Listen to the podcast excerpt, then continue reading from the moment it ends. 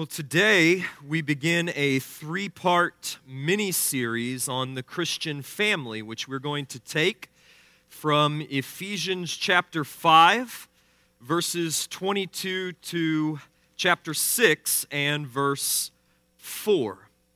This week we're going to start where Paul starts with the Christian wife. Next week, Mike is going to preach on the Christian husband, and in two weeks, Gordon will tackle Christian families. Lord willing, then we will return to our series in Romans the first Sunday in February. And when we were dividing up who was going to preach on what, uh, the lot fell to me to address the issue of the Christian wife. So I want to warn husbands um, do not sharpen your elbows and prepare to drive them into the ribs of your wife, who is, I hope, seated next to you. Because in the measure with which you measure out judgment this week, it shall be measured back to you twofold next week. Uh, so, a word to the wise, you have been warned. Before we begin, however, I do want to take just a moment and address the Christian single. Whether the never married, the divorced, or the widowed. If we aren't careful, and I think this is a mistake that churches make all too often. We can give the impression in a series like this that the only way to be happy, the only way to be holy, the only way to be whole and complete is to be married. That is a tragic error in thinking. The New Testament simply does not speak like that. In fact, a natural reading of the New Testament may even give the impression that singleness is the desired state for Christians, and that marriage is only for those of weak faith who cannot handle singleness. If you don't believe me, I challenge you this afternoon to go read the latter half of 1 Corinthians chapter 7 for yourself and see whether, in fact, Paul speaks that way. Though marriage is the ordinary state of humanity, including Christians, the New Testament presents singleness as an extraordinary gift given to some for the sake of the kingdom and for the sake of their own greater joy. So, in order to remain true to the New Testament emphasis, I think it only wise to begin with a word to the Christian single. So, this morning I have three statements to make to you, the Christian single, and to the church with regard to how we think of singleness, how we speak of singleness. Number one, your singleness is not a curse, it is a blessing. At least this is the way the apostle Paul spoke. 1 Corinthians chapter 7 verses 7 to 9. I wish that all were as I myself am, in other words, single but each has his own gift from God, one of one kind and one of another. To the unmarried and the widows, I say, it is good for them. It is good for them to remain single as I am. But if they cannot exercise self control, they should marry because it is better to marry than to burn with passion. I want you to note that Paul refers to singleness as a gift, a charisma. Now, some may think of singleness as the gift that nobody wants, or perhaps the gift that one wishes they could return in exchange for a different gift, but Paul calls it a gift nonetheless. Furthermore, he says it is a gift from God for the good of the one who receives it. It is good for them to remain single as I am. Now, I take this to mean that it is given to some to be single for their greater joy and their greater blessing. In other words, if they knew what God knew, they would joyfully receive and relish the gift of singleness which He has bestowed upon them. And what is Paul's reasoning for wishing that everyone would remain single, while at the same time, in the same chapter, affirming the good and godly state of marriage. Well, later on in 1 Corinthians 7, verse 32, he says, I want you, single people, I want you to be free from anxieties. The unmarried man is anxious about the things of the Lord, how to please the Lord, but the married man is anxious about worldly things, how to please his wife, and his interests are divided. And the unmarried or betrothed woman is anxious about the things of the Lord, how to be holy in body and spirit. But the married woman is anxious about worldly things, how to please her husband. I say this for your benefit, not to lay any restraint upon you but to promote good order and to secure your undivided devotion to the Lord. Singleness is a gift from God, which enables the single Christian to give to the Lord undivided attention. And Paul says it is an avenue for their greater joy. So take caution in thinking that the only way to be happy is to be married. Because the implication of this is that Jesus is not enough to satisfy the longings of your soul.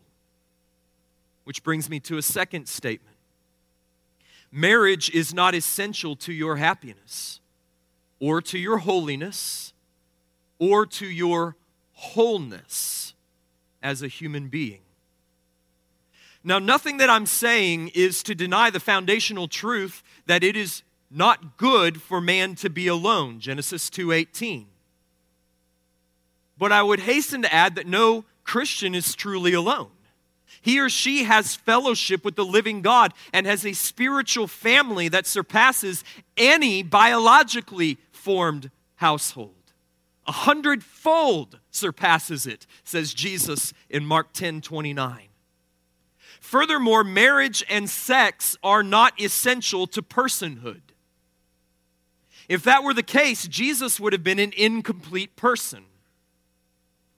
But as John Piper once wrote in an article on singleness, quote, the most fully human person who has ever lived or ever will live is Jesus Christ, and he never once had sexual intercourse. In other words, to claim that marriage or sex is essential to being fully human, which is exactly what our world claims, particularly with regard to the latter and not so much to the former, is to deny the full humanity, the full happiness, and the full holiness of the Lord Jesus Christ. Third, singleness is the ultimate destiny of every human being. Simply put, marriage will not exist in eternity. When the Sadducees came to Jesus and they told the story of the woman who had been widowed seven times and they asked Jesus whose wife she would be in the resurrection, Jesus responded, You are wrong because you know neither the scriptures nor the power of God. For in the resurrection they neither marry nor are they given in marriage, but they, they are like the angels in heaven. In eternity, our relationships will be transformed into something greater, something deeper, something higher. Marriage is a temporary state, which is why those who have been married twice will not be eternal bigamists, and those who have never been married will not be eternally alone. Now, again, Piper wrote, quote, this truth has profound significance for singleness in this life. It means that if two wives will not be one too many, then no wives will not be one too few. If love in the age to come is transposed into a key above and beyond the melody of marriage in this life, then singleness here will prove to be no disadvantage in eternity. So far from being second class citizens, second class Christians in this life, singles possess a rare and radiant gift, providing opportunity to see God's all sufficient grace at work in ways that married Christians simply cannot. And it affords to them greater capacities for eternal joy because Jesus promised, Luke 18 29, truly I say to you, there is no one who has left house or wife or brothers or parents or children for the sake of the kingdom of God, who will not receive many times more in this life and in the age to come eternal life. So let it be known, First Baptist Nixa, that singleness is a gift to be cherished. And marriage is not the ideal to which all should aspire. I would like it very much if we didn't go up to single women in this church and ask them, Have they found a husband yet? Are they dating around? Or I've got someone that, that I think you would really like to meet, with the implication being that surely they're not complete in and of themselves. Singleness is a state to be cherished. That said, the gift of singleness is rare, and marriage is the ordinary state for the vast majority of Christians. The creation mandate to leave your father and your mother and to be joined to your wife to become one flesh and so to create a new family and a new home still applies to the vast majority of us. That being the case, we need to learn how to live within this God ordained societal unit called the family according to God's good and holy design. That's what this series is all about. Wives need to relate to husbands according to God's good and holy design. Husbands need to relate to wives according to God's good and holy design. Parents need to relate to their children according to God's good and holy design. Children need to relate to their parents according to God's good and holy design. When we do, joy abounds, the gospel is made manifest, and Christ is exalted in our midst. So we're going to begin this morning where Paul begins. Okay, we're not beginning here because wives are most in need of instruction. We're beginning here because Paul begins with the Christian wife. And immediately we find ourselves confronted with one of the most unpopular and controversial components of the Christian faith the issue of male headship and female submission. So, this morning we're going to tackle this hot button issue first by looking at the all encompassing command which Paul gives to Christian wives. Secondly, by looking at the all important comparison in which Paul grounds this command, the comparison between the husband and wife and Christ in the church. We'll then deal with some of the all too common complaints which arise whenever the topic of female submission is raised before finally concluding with that all satisfying conclusion of living according to God's design. So that's our roadmap for this morning. Let's look first at the all encompassing command. Paul issues one command and one only to the Christian wife, and it's found in Ephesians 5 22 to 24. Wives, submit to your own husbands as to the Lord. For the husband is the head of the wife, even as Christ is the head of the church, his body, and is himself its Savior.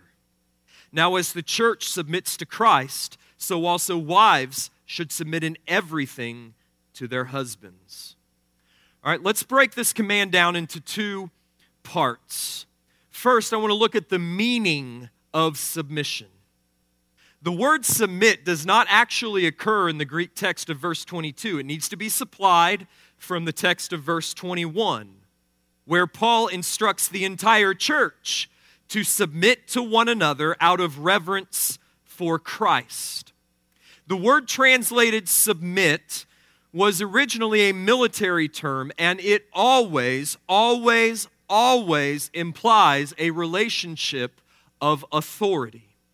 For instance, this word is used in Scripture of the submission of Jesus to the authority of his parents, Luke 2:51, of demons being subject to the disciples, Luke 10:17, of citizens being subject to the governing authorities, Romans 13, 1 and 5, of the universe being subject to Christ, 1 Corinthians 15:27, of unseen spiritual powers being subject to Christ, 1 Peter 3:22, of Christ being subject to God the Father, 1 Corinthians 15, 28, of church members being subject to church leaders, 1 Corinthians 16, 15, of wives being subject to their husbands here and in Colossians 3:18 and elsewhere, of the church being subject to Christ, Ephesians 5:24, of servants being subject to their masters, Titus, Timothy, no, Titus 2:9,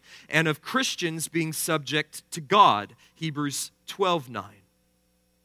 The point in running through that survey of the uses of this word submit throughout the New Testament is that not one of those relationships I just mentioned can be reversed. Not one of them. Parents are never subject to their children. Disciples are never subject to demons. Christ is never subject to the church nor is he ever subject to the powers that are unseen in this universe. In other words, submission is never mutual, ever. And neither is it mutual in Ephesians 5:21.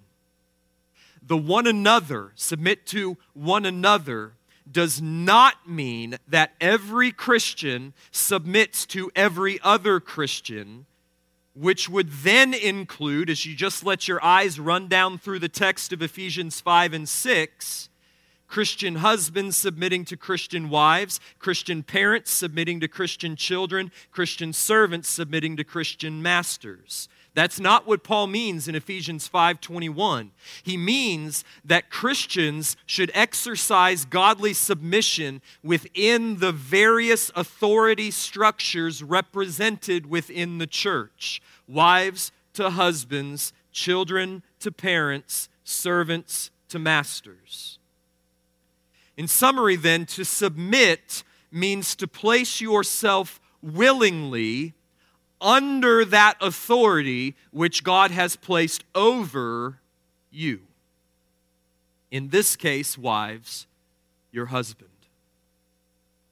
It means to submit to his leadership, to willingly and joyfully receive from him all of those things which he is responsible to provide for you namely, love, wisdom, guidance, instruction, correction, nurture, provision, all of those things which Mike is going to challenge Christian husbands to next week. Second, I want to look at the extent of this submission. Paul makes the extent of the wife's submission plain, leaving no doubt as to what he has in mind. Wives are to submit to their own husbands. In other words, not to another man, for instance, their father. And they are to submit to their own husbands in everything. That is, in every sphere of life. Now, clearly, any form of disobedience to God is accepted in this command. Okay, Acts 5:29, we must obey God rather than man. That principle carries through. And so, wives, if your husband uh, ever instructs you to do something that would be disobedient to God's command, you are exempted from this command to submit to that instruction. But in my 10 years of counseling, in my 10 years of pastoral ministry, I have only ever seen that happen once. Once. So long as the husband is operating within the sphere of his God given responsibilities of headship, there is no realm in which the wife is exempt from her responsibility to submit to his authority. For instance, the wife should not say, Well, I'm better at finances than he is, so I'm just going to overrule him on this one. Or, I know my job my husband has taken this new job in another city, but I don't want to move, so I'm just not going to go with him. No, the Christian wife is called to submit to her own husband in everything as unto the Lord. This means that the wife's submission to her husband and her submission to Christ are interrelated. She cannot submit to the latter without being submitted to the former. She cannot say, I love Jesus, but I despise my husband. I trust Jesus, but I'm not going to trust my husband. God has designed the Christian life in such a way that our walk with Christ cannot be divorced from the relationships that we have with one another. A servant, for instance, cannot follow Christ without rendering faithful servants service to his master, nor can a master follow Christ while at the same tr- time mistreating his servant. A child cannot follow Christ without obeying his or her parents, nor can a father follow Christ without raising his children in the nurture and admonition of the Lord. Even so, a wife cannot follow Christ without respecting and submitting to her husband, just as a husband cannot follow Christ without loving and providing for his wife. Show me a wife who does not submit to her husband, and I will show you a woman who is not submitting to the authority of Jesus.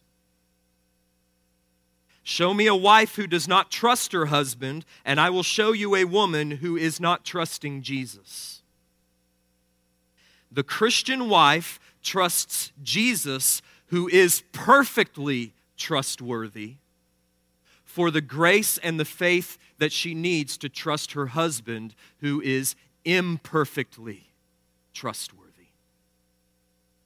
This means that obedience to the biblical command for a wife to submit to her husband is a matter of faith, just like the whole of the Christian life. It takes faith to submit to your husband's leadership, particularly if and when you think he might be wrong. But say that is the case. Say that even after you have lovingly and respectfully consulted with your husband, sharing with him your opinion and your concerns and your reasoning, yet he still persists in believing that his decision is the right move for the family, let me ask you a question What does faith do? Faith trusts Jesus for the grace to trust your husband. You could be right, your husband could be wrong. But what then? Will Jesus not still take care of you as you trust in him? Does your husband's wrong decision somehow nullify Christ's promise to never leave you nor forsake you? Or you could be wrong and your husband may be right. The Christian wife trusts Jesus to take care of her husband, her family, and herself. Ultimately, then, a Christian wife's faith is not in her husband, it's in Christ. So, wives, submit to your own husbands in everything as unto the Lord. That is your all encompassing command. Now, as he so often does, Paul grounds his commandment to wives in the order and the design of nature. Wives should submit to their own husbands as to the Lord. Why? For or because the husband is the head of the wife, even as Christ is the head of the church. Now, Paul doesn't here explain how or why the husband is the head of the wife. He simply assumes it as an established fact. Elsewhere, however, in places like 1 Corinthians 11, 3 and 12 and 1 Timothy 2, 13 and 14, Paul explains that the basis for the husband's headship is God's design in creation. God created man first and then woman out of man. God then gave the woman to the man to be his wife. Genesis 2, 21 and 22. Even after the fall, when everything went haywire, God still stipulated that even though the wife's desire would be for, or probably better, against her husband, yet even so would he rule over her. According to Paul, this order and design of creation, both before and after the fall, has established irrefutably the headship of the husband over the wife and over the family. Now, this headship of husband over wife and husband over family was taken for granted in nearly every society from the dawn of time until about the late 19th century. So Paul's assertion of male headship in Ephesians 5:23 is not news. That wouldn't have struck the Ephesian church as, as bewildering in any way. What is startlingly new in this verse is that Paul then compares the relationship of the husband and the wife to the relationship of Christ and the church. For the husband is the head of the wife, even as Christ is the head of the church, his body, and is himself its Savior. Now, as the church submits to Christ, so also wives should submit in everything to their husbands. John Stott writes, quote, Although Paul grounds the fact of the husband's headship in creation, he defines it in relation to the headship of Christ, the Redeemer. And this comparison helps us understand both the nature of the husband's headship, which Mike will unpack for us next week, and it helps us to understand the nature of the wife's submission. In other words, what kind of words should describe the submission of the wife to her husband? Well, what kind of words ought to describe the church's submission to Christ? That's the comparison that Paul's making. Words like willing, joyful, glad, loving, trusting, faithful, completely come to mind those same words ought to apply to the wife's relationship to her husband. Now, this all important comparison provides an instant check for both husband and wife. Wives should check their attitudes, words, and behavior toward their husbands by asking, Would I treat Jesus this way? Likewise, husbands should check their attitudes, words, and behavior towards their wife by asking, Would Jesus treat his church this way? Marriage is a picture of the gospel, it is a visible, daily representation of the relationship between Christ and his bride, who is the church. This means that married couples have the extraordinary privilege and the weighty responsibility to provide for themselves, for their children, for their church, and for the world an accurate demonstration of the gospel which is exactly where Paul goes later on in chapter 5. Look at verse 31. Therefore, a man shall leave his father and mother and hold fast to his wife, and the two shall become one flesh. This mystery is profound, and I am saying that it refers to Christ and the church. Let each one of you, however, love his wife as himself, and let the wife see that she respects her husband.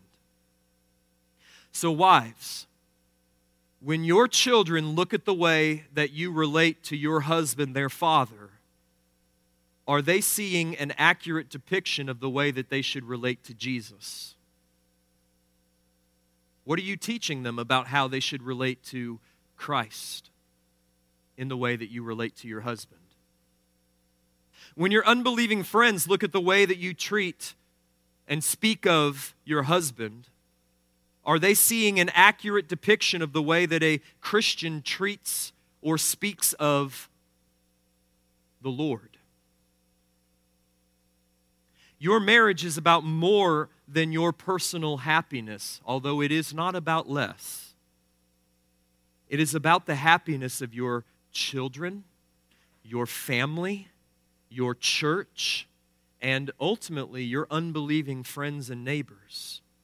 Marriage, in other words, is fundamentally evangelistic. It is a proclamation of the gospel of Christ without words. Your marriage says something about the gospel.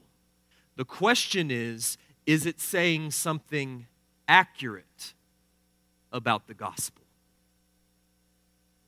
But wait, it's not that simple, is it?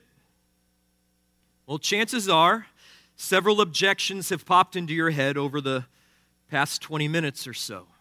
So, in the time that remains, I would like to field five all too common complaints or objections which are raised against the notion of male headship and female submission within marriage. Now, there are certainly more than five, but these are the five that I have received most often in my 10 years of pastoral ministry.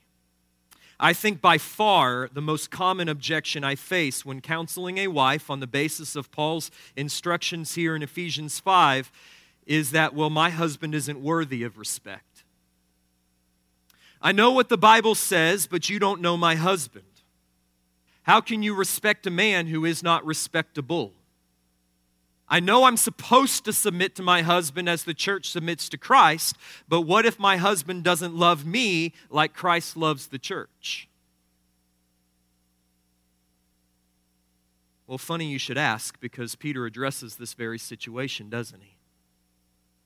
1 Peter chapter 3 verse 1 Likewise, wives, be subject to your own husbands, so that even if some do not obey the word, they may be won without a word by the conduct of their wives when they see your respectful and pure conduct. Do not let your adorning be external, the braiding of hair and the putting on of gold jewelry or the clothing you wear, but let your adorning be the hidden person of the heart with the imperishable beauty of a gentle and quiet spirit, which in God's sight is very precious. Want you to notice that the command to wives does not change depending upon the circumstance of the husband.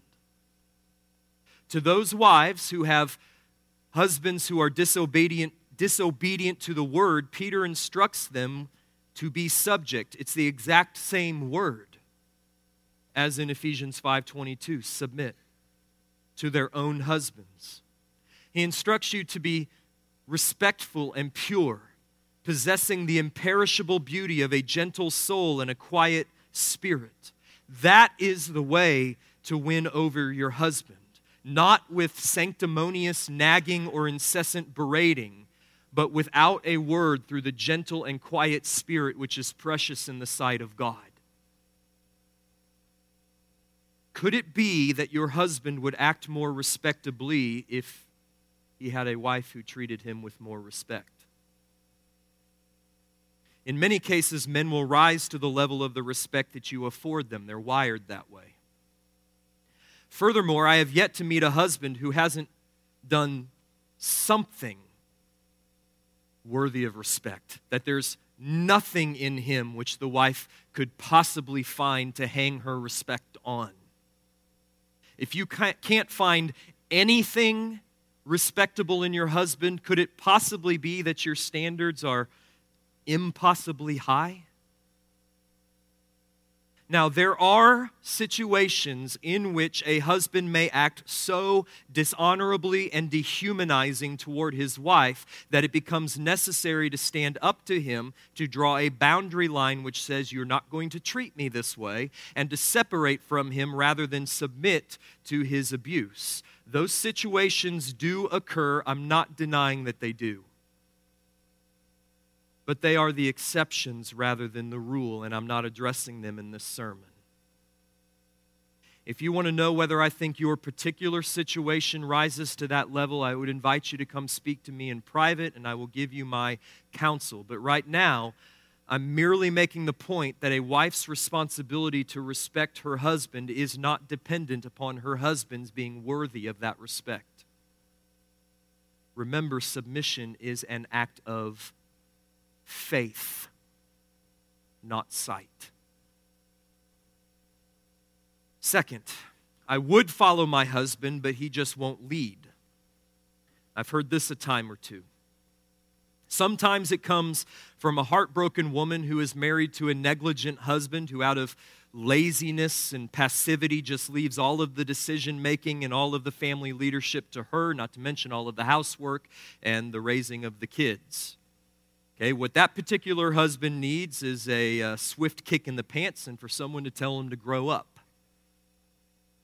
More often than not, though, if I'm honest, I found that this complaint comes from a wife who has a more naturally aggressive disposition that tends to overshadow her husband's more easygoing personality.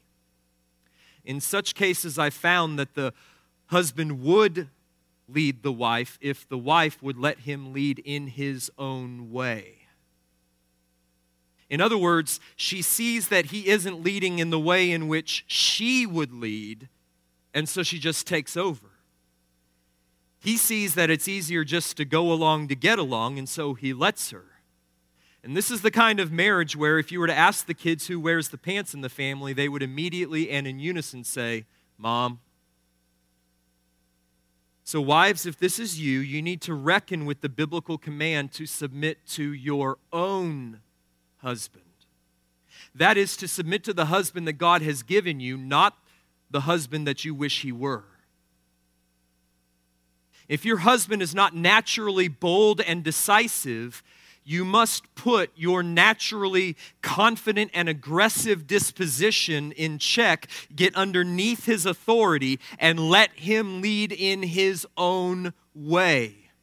Give him the wheel of the family and let him drive. Now, it may be true that your husband needs to be bolder and more confident and exert more authority within the home, but you're not going to get him to do that by being overbearing and brash, by being large and in charge. Cultivate the gentle and quiet spirit which is precious in the sight of God. Submit to your own husband's authority in the way in which your own husband exercises that authority, and then watch him rise up and blossom into the man that you want him to be. Third, I'm more qualified to lead than my husband. Now, rarely rarely is the objection stated as plainly as this, but I've heard it in different ways. I've heard, but I make better decisions than my husband, but I'm better with money than he is. And, this is my favorite, but I'm usually right.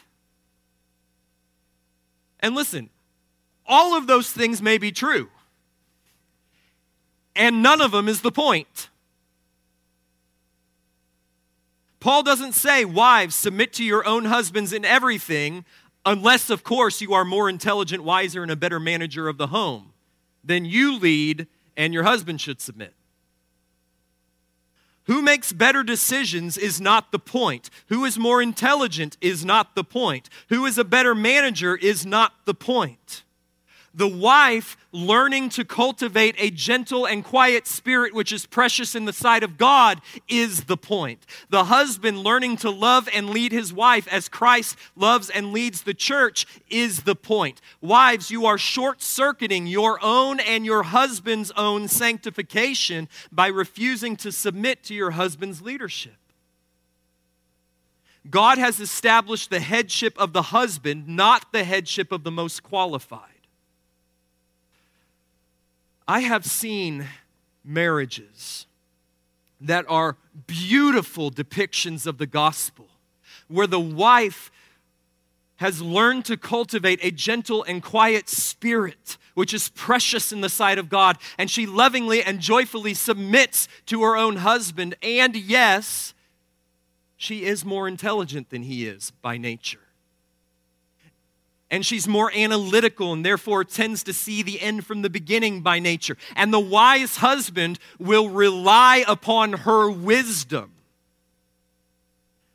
But the fact that she's smarter and, and more analytical and makes better decisions is simply not what God's concerned about.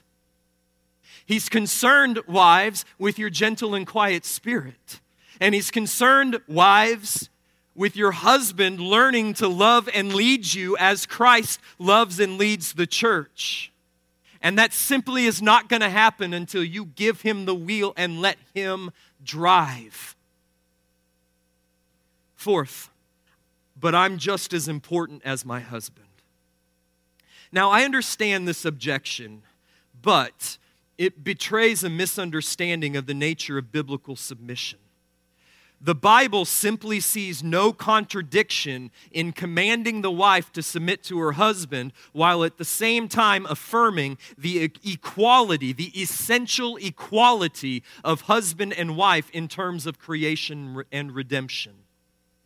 In terms of creation, both man and woman are equally created in the image of God. Genesis 1:27. So God created man in his own image. In the image of God he created him. In the image of God, or male and female, he created them. Both men and women bear God's image. Both equally bear God's image, yet both differently bear God's image. For instance, men bear God's image in that they reflect God's strength and his provision. Women bear God's image in that they reflect God's tenderness and his nurturing love. You ever wonder why God can be depicted in the scriptures as both a warrior who unsheaths his sword and wins victory for his people, and as a mothering hen who gathers his chicks underneath his wings? How are both aspects of God's nature going to be displayed to the world if he did not create men and women differently? Yet both bear God's image in that they possess personality, morality, and spirituality. Likewise, men and women are equal in terms of redemption. Men possess no greater benefits of Christ's redemption than do women, and women possess no less than do men. Galatians 3:28 There is neither Jew nor Greek there is neither slave nor free there is no male or female for you are all one in Christ Jesus. 1 Peter 3 7, likewise, husbands, live with your wives in an understanding way, showing honor to the woman as the weaker vessel, since they are heirs with you of the grace of life. There is no distinction between men and women in terms of their sharing in the image of God or in terms of their share in the benefits of Christ's redemption.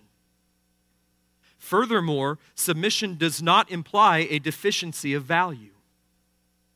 Let me give you two reasons. First is because all men everywhere live under some form of authority.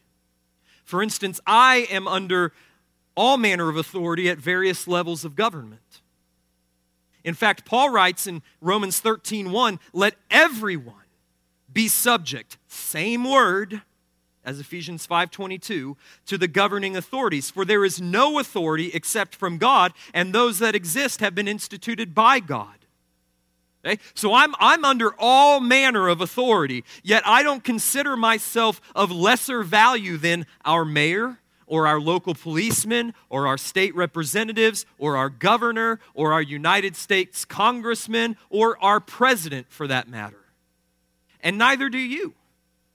We are all citizens of the United States, but some of us have been placed in positions of authority over others.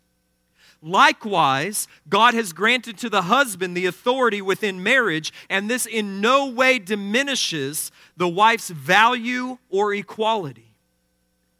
Second, God the Son is under the authority of God the Father, yet he is no less divine. 1 Corinthians 11:3 Paul says, "But I want you to understand that the head of every man is Christ, the head of a wife is her husband, and the head of Christ is God. Here, Paul places the wife's submission to her husband right alongside Christ's submission to God the Father, demonstrating that if the Father can be the head of the Son without the Son's being any less God, then the husband can be the head of the wife without the wife being any less human. So I reject the notion that male headship and female submission implies any diminishing of the wife's value or importance. In fact, far from making the woman less human, when a wife functions in the way God designed, she actually becomes more human. That is, more as God designed her to be. Finally, the last objection that I hear is that this command is an outdated relic from a pre modern misogynistic culture. This has been the cry of feminism for decades. It basically says that in the same way that pre modern people believed that the sun revolved around the earth and sickness was caused by evil spirits, so they also believed that women were to be subservient to men. But now, in the modern age, we know that the solar system is heliocentric, that sickness is caused by microscopic bacteria and viruses, and that there is no functional difference between men and women. Well, I'm not going to address that objection from biological or sociological or philosophical viewpoints. Rather, I'm just going to offer a simple exegetical response. Evangelical feminists will take Ephesians 5 22 to 24 and they'll put it in the category of a culturally contextual command, meaning that it, it had some application for some distant culture way back then, specifically a pre modern misogynistic culture, but it has no application in today's modern egalitarian world. In other words, it belongs in the same category as the command for women to wear head coverings and to remain silent in the church. Well, not so, says John Stott. He says Paul's emphasis is on the order, mode, and purpose of the creation of Eve. And since it is mainly on these facts of creation that Paul bases his case for the husband's headship, his argument has permanent and universal validity and is not to be dismissed as culturally limited. The cultural elements of his teaching are to be found in the application of the principle, in the requiring of veiling, certainly, and I think also in the requirement of silence. But the man's, and especially the husband's headship, is not a cultural application of a principle, it is the foundational principle itself. This is not chauvinism, this is creationism. In short, when Paul argues for male headship and female submission, he argues not from culture, which is ever changing, he argues rather from creation, which is changeless. What this submission looks like may differ from culture to culture. For instance, a sign of submission in first century Corinth said that women should wear head coverings and not speak in a public gathering in which men were. But the principle has not changed from first century Corinth to 21st century Nixa. The fact of submission remains. Now, if you're looking for a theological category for which I've been advocating this morning, the technical term is complementarianism. The idea that God has created the sexes to be complementary, equal but not identical. This complementarian relationship between husband and wife redounds to God's glory and abounds to our greater joy. In the same way that a melody which is sung in unison, is stale and boring in comparison to a melody which is sung in harmony, even so, a complementarian vision of marriage far exceeds the egalitarian vision in its beauty, its glory, and its joy.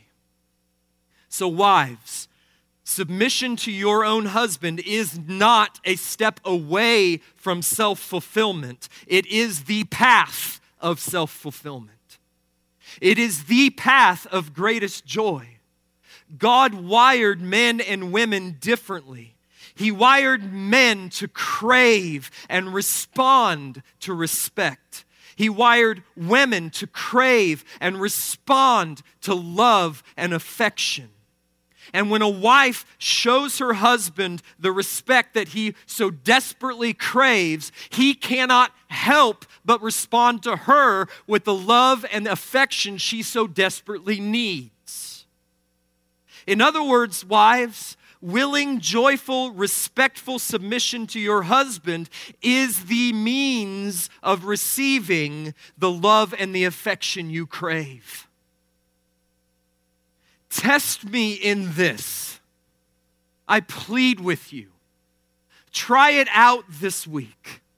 Go out of your way to respect and show respect to your husband and see if the net effect is not greater happiness and greater joy for you. In the end, this is a matter of faith. In the end, the question is do you believe God?